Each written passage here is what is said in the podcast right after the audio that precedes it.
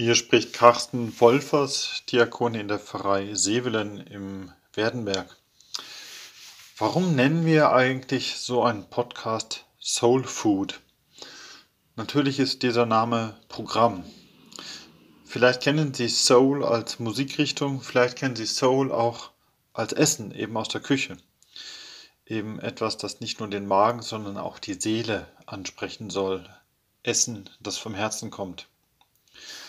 Wir reden heute ja nicht mehr nur wie noch vor wenigen Jahren von Finger Food, sondern auch von Power Food und von Slow Food. Wenn ich mal wieder durch den Supermarkt spazieren gehe, dann finde ich wahrscheinlich noch viele andere solcher Foods. Und eins haben die alle gemeinsam, da ist Essen niemals nur Essen. Es geht immer um eine neue Kultur.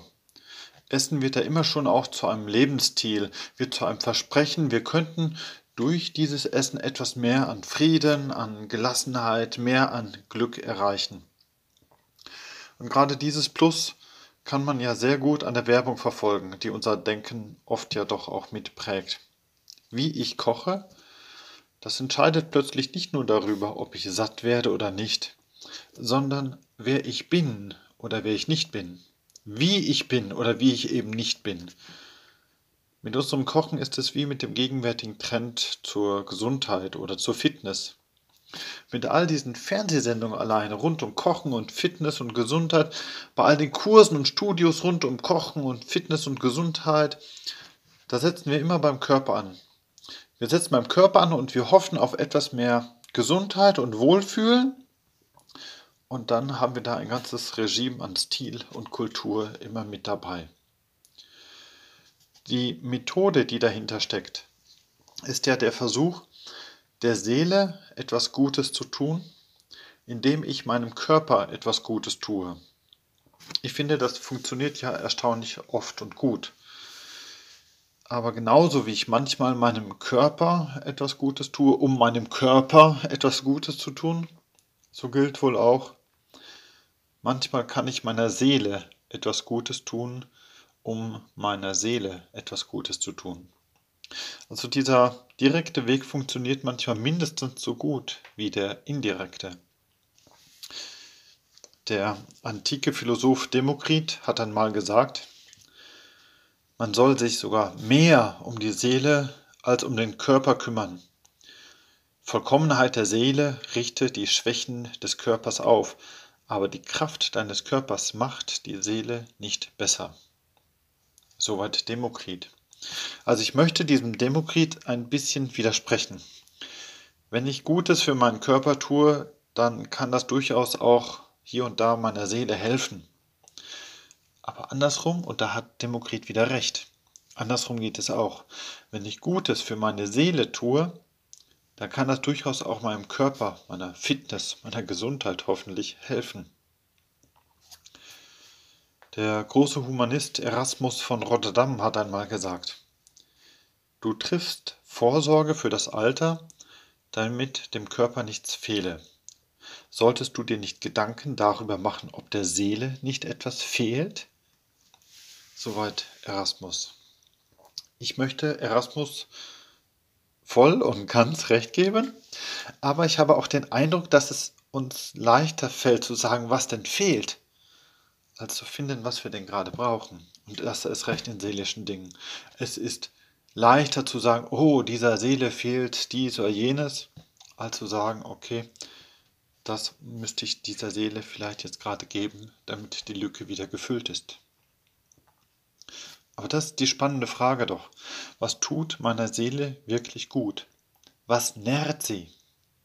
Und da ist der Name dieses Podcasts doch Programm. Ich möchte eine Lanze brechen für die Vorstellung, dass meine Seele, mein Geist, mein Herz etwas ist, das ja Nahrung braucht. Ist womöglich die Seele etwas, was wachsen kann, etwas, was ich auch trainieren kann. Gerade die frühen Stoiker sahen in Geist und Seele gleichsam den Steuermann, der den Menschen lenkt. Wie ein Pilot lenkt ein Mensch seinen Weg hoffentlich meistens selbst. Ich befürchte, dass die Psychologen heute nicht ganz so optimistisch dabei sind. Aber ich denke, wenn ich mal anfange, mir Dinge bewusst zu machen, wenn ich beginne, mich für das eine bewusst zu entscheiden oder für das andere auch bewusst mal nicht zu entscheiden, dann mache ich bereits einen Unterschied. Nehmen wir zum Beispiel das Wetter. Viele Menschen denken, oh, das Wetter wird schlecht, dann falle ich wieder in diese traurige Stimmung. Oder, oh je, es wird Herbst, die Blätter fallen, ich denke an meine Vergänglichkeit. Wenn ich in diesem Bewusstsein lebe, dann passiert das wahrscheinlich auch, dass ich da traurig werde oder deprimiert. Wenn ich unbewusst in diesem Bewusstsein lebe, dann steigt die Wahrscheinlichkeit, dass ich traurig werde bei Regen, Wolken oder Herbstwetter. Aber logisch notwendig ist dieser Zusammenhang ja eben nicht. Ich könnte mich ja auch einfach anders konditionieren und sagen, ich finde Regenwetter toll, ich freue mich immer und ich springe noch wie damals in Kinderzeiten in jede Pfütze. Ich kann mich also bewusst auf schöne Dinge ausrichten, damit sich meine Stimmung vielleicht eher hebt als senkt. Zum Beispiel, ich sehe im Wetterbericht, morgen wird es ja wieder richtig schön. Wenn ich mich dafür entscheide, dann bin ich selber der Steuermann und nicht eben das Fähnchen im Wind. Ich denke da auch an ein Gedicht von dem äh, Dichter Heinrich Heine, ein sehr, ironisch, ein sehr ironisches Gedicht, ja. Äh, da steht eine Frau sehr gerührt und beobachtet sehnsüchtig den Sonnenuntergang. Und die etwas unempathische Antwort des Dichters ist, dass Sonnenuntergänge ein ziemlich altes Stück sind und sie soll nicht traurig sein, das wiederholt sich morgen schon wieder. Der Punkt ist doch, ob ich mich der Trauer über die untergehende Sonne überlasse oder ob ich durch Nachdenken, durch Alternativen, durch mein Bewusstsein, vor allem aber auch durch klare Entscheidungen mich auch etwas anders steuern kann. Meine Seele, mein Geist, mein Herz, das kann ich steuern. Sicherlich nicht immer und überall, gewiss nicht, aber hier und da durchaus. Das fängt damit an, dass ich mir selbst das zumute, dass ich eben wachsen kann, dass ich mich ja seelisch weiterentwickeln kann. Ich muss mich nicht zum Beispiel in den Neid auf irgendwen hineinsteigern, ich kann dagegen steuern. Ich muss mich auch nicht mit einer Opferrolle zufrieden geben, wenn jemand gegen mich gehandelt hat. Ich kann proaktiv etwas dagegen tun. Ich kann auch meine Großzügigkeit verbessern, indem ich immer eine Münze in der Tasche habe und die bekommt der erste Straßenmusiker, der wirklich gut spielt. Ich kann meine Freude bewusst steigern. Ich kann meiner Liebe Nahrung geben, wenn ich mal das Steuer selbst in die Hand nehme.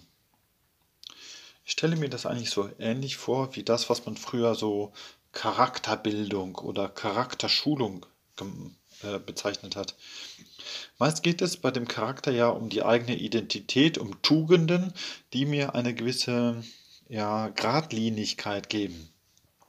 Ein Charakter ist ein Mensch, auf den ich mich verlassen kann, der sein Fähnchen eben nicht nach dem Wind hängt. Ein Charakter hat Werte, die er praktiziert. Und Charakterschulung ist eigentlich dann das Üben dieser Tugenden. Ich lerne ehrlich zu sein, indem ich Ehrlichkeit praktiziere. Ich lerne konsequent zu sein, wenn ich Konsequenz praktiziere. Nur Charakter beschreibt ja eigentlich immer nur eine bestimmte, eine wichtige, ja, aber eine bestimmte, im guten Sinn moralische Seite der Seele. Es gibt vielleicht weitere Seiten der Seele, das Gemüt, die Psyche, meine Spiritualität, die Intuition fürs Geistige. Da ist, glaube ich, noch mehr. Mit Seele meine ich eher den, der ich bin und was vor Gott von mir zählt. Und ich habe den Eindruck, dass eine solche Seele nicht bloß nur genährt werden will, sondern ein ungeheures Wachstumspotenzial hat. Nur um zu wachsen, muss ich anfangen zu füttern. Und dazu braucht er Seelennahrung. Wenn das das Ziel ist, dann wie sieht der Weg dorthin aus? Wenn das die Vision ist, wie sieht mein Plan aus? Das ist weniger die Frage nach dem Was oder dem Warum, sondern nach dem Wie. Und leider haben wir dafür keine Betriebsanleitung. Für die Seele wurde leider keine Bedienungsanleitung mitgeliefert. Also, wie bekommt meine Seele Nahrung? Ich fange noch mal an zu zitieren. Der antike Philosoph Platon meinte einmal, die Erziehung zur Musik ist von höchster Wichtigkeit, weil Rhythmus und Harmonie machtvoll in das Innerste der Seele dringen. So der Platon. Musik ist Seelennahrung.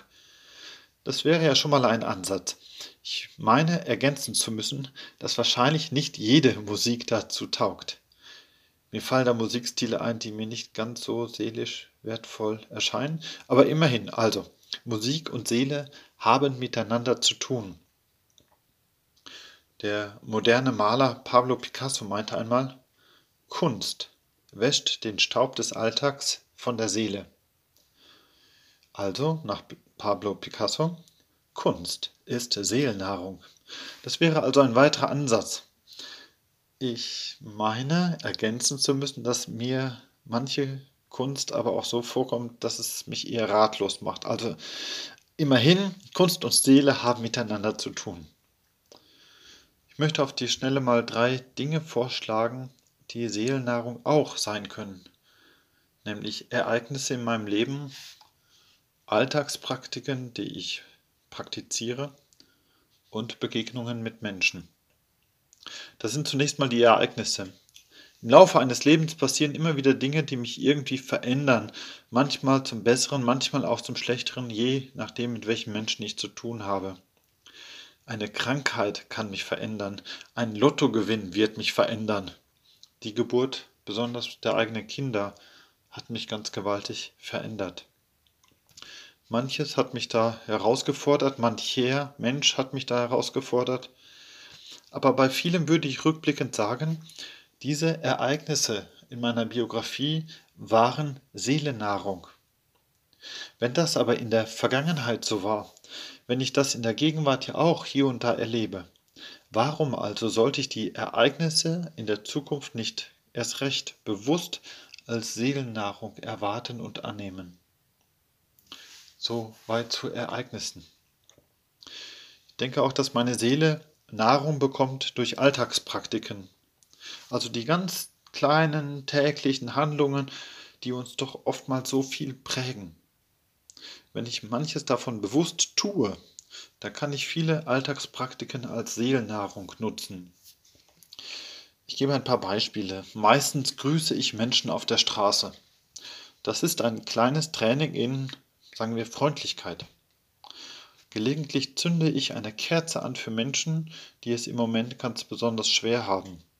Das ist Gebet, aber es ist immer auch ein kleines Training für mich selber in Mitgefühl. Oft bete ich, und das ist ein starkes Training in Gottes und Nächstenliebe. Manchmal esse ich auch ganz bewusst ein Stück Schokoladenkuchen oder esse Chips. Warum? Das ist ein ganz wunderbares Training im Genießen. Viele Alltagspraktiken sind also Seelennahrung. Und ein weiteres, meine Seele bekommt Nahrung durch Begegnungen.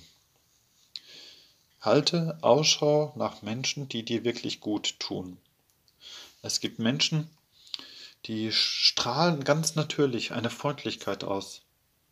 Es gibt Menschen, die tragen Güte in ihren Augen. Ja, natürlich, es gibt auch die anderen, die mir schaden, die mir nicht gut tun, aber kümmere dich besser um Menschen, bei denen dir dein Herz aufgeht und bei denen deine Seele wirklich Nahrung findet. Darum also nennen wir diesen Podcast Soul Food, weil es um solche Nahrung geht, weil neben dem Körper auch die Seele Nahrung braucht, um zu wachsen. Und dass es eigentlich ziemlich viele Dinge gibt, die wir schon längst dafür nutzen und dass es viele Dinge gibt, die wir noch nicht nutzen. Das bewusst zu machen und dort ein paar Ideen mal zu liefern, Dafür soll dieser Podcast mal gut sein.